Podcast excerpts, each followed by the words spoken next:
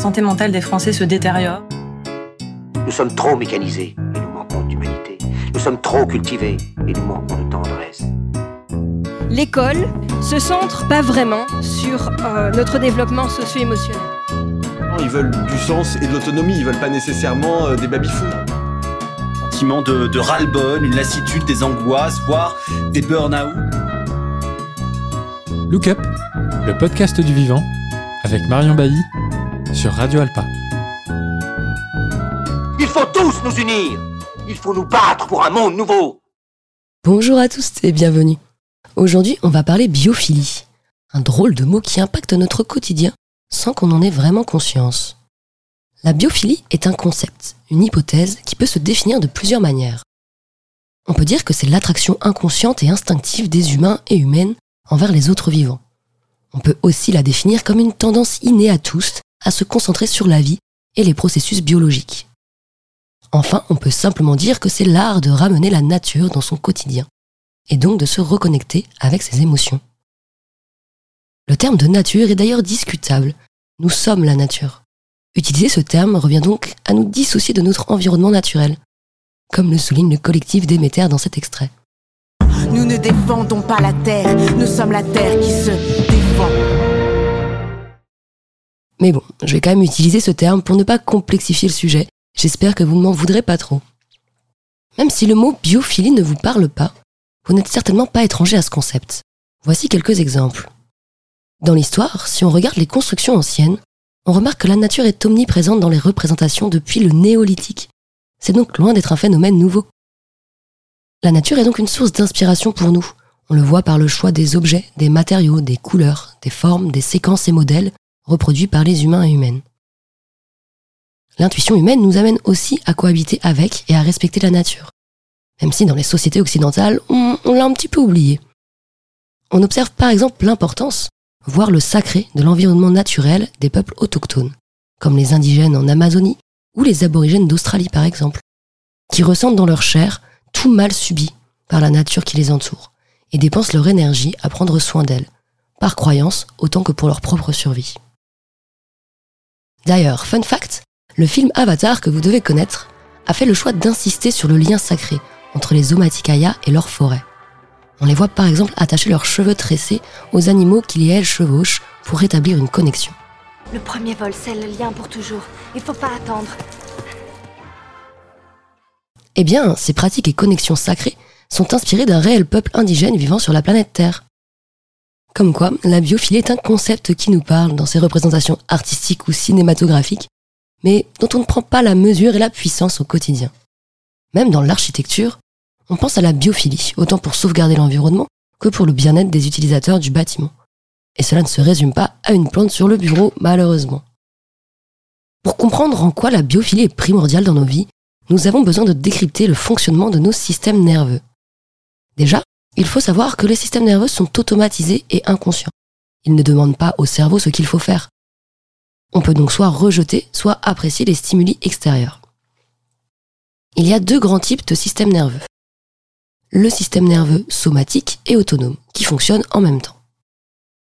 Le système nerveux somatique va réceptionner et transmettre les informations extérieures au cerveau pour nous mettre en mouvement. Le système nerveux autonome sert à réguler les fonctions vitales internes. Et donc ce système autonome est lui-même divisé en deux systèmes nerveux. On a le système nerveux sympathique qui nous prépare à l'action, en général la fuite ou le combat suite à un stress. Notre corps se met donc en alerte, l'activité cardiaque et la tension artérielle augmentent, les pupilles se dilatent, on transpire, l'activité digestive diminue. C'est très utile en cas de réel danger. C'est juste de l'instinct de survie. Mais si on ne risque pas sa vie, cela va juste augmenter le stress, l'irritabilité et la distraction. Par exemple, le simple fait d'être dans ses pensées active ce système nerveux. Et enfin, le système nerveux parasympathique qui permet la relaxation, car il engendre le ralentissement général des fonctions. Il est assimilé au repos. Le mieux pour nous, c'est de trouver l'équilibre entre ces deux systèmes nerveux. On parle alors d'homéostasie, qui serait l'état idéal. Voilà pour le cours de neurosciences appliquées. Pour revenir maintenant à la biophilie, il faut comprendre que le contact avec la nature va augmenter l'activité du système parasympathique et donc réduire l'autre système nerveux, ce qui amène in fine à une diminution du stress, de l'irritabilité et augmente les capacités de concentration. Jusqu'ici, ça doit vous sembler assez évident et un peu simple. Sauf que ce qu'on ne prend pas en compte, c'est que la nature a disparu de notre quotidien. Et ce, depuis très peu de temps en fait. Si vous habitez en ville, regardez autour de vous. Bâtiments, bruits, odeurs stimulent en permanence notre cerveau. Sans parler du travail et de nos relations personnelles, c'est toujours le système nerveux sympathique qui est surstimulé. Notre cerveau a évolué sur une période très longue. Il n'est pas encore adapté à notre mode de vie détaché de notre environnement naturel.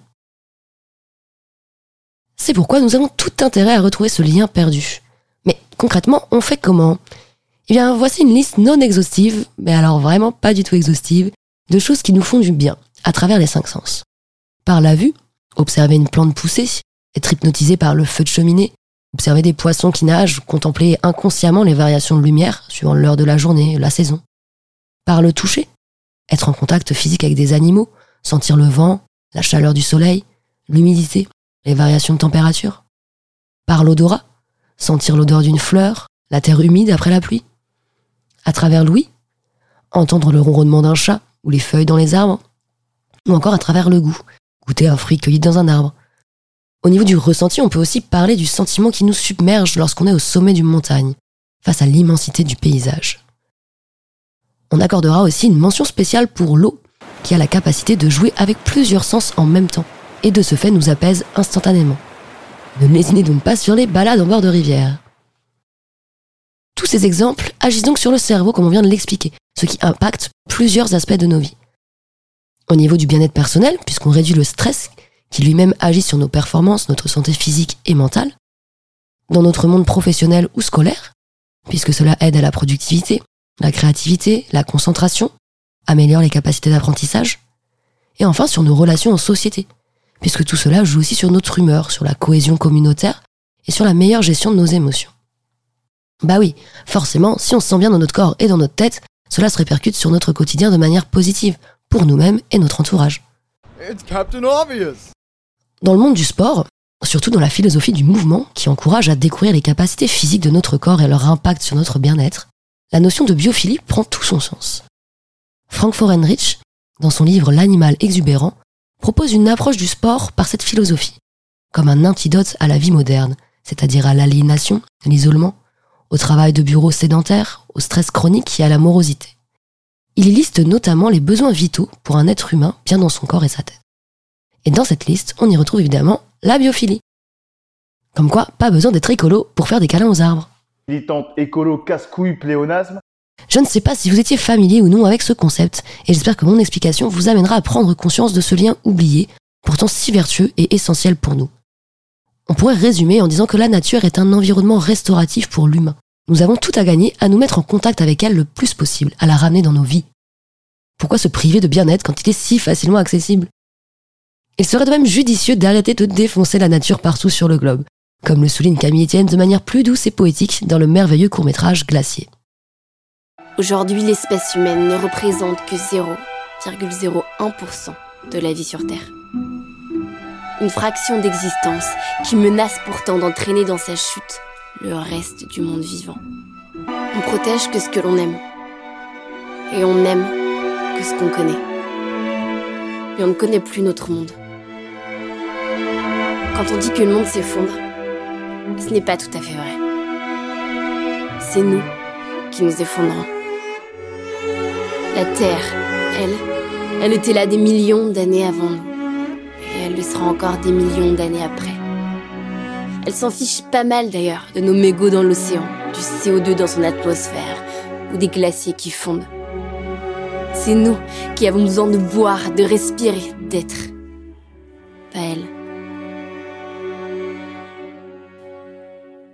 Je vous laisse sur cette citation d'Edward Wilson, auteur de Biophilia et biologiste américain, d'ailleurs un des promoteurs de la notion de biodiversité.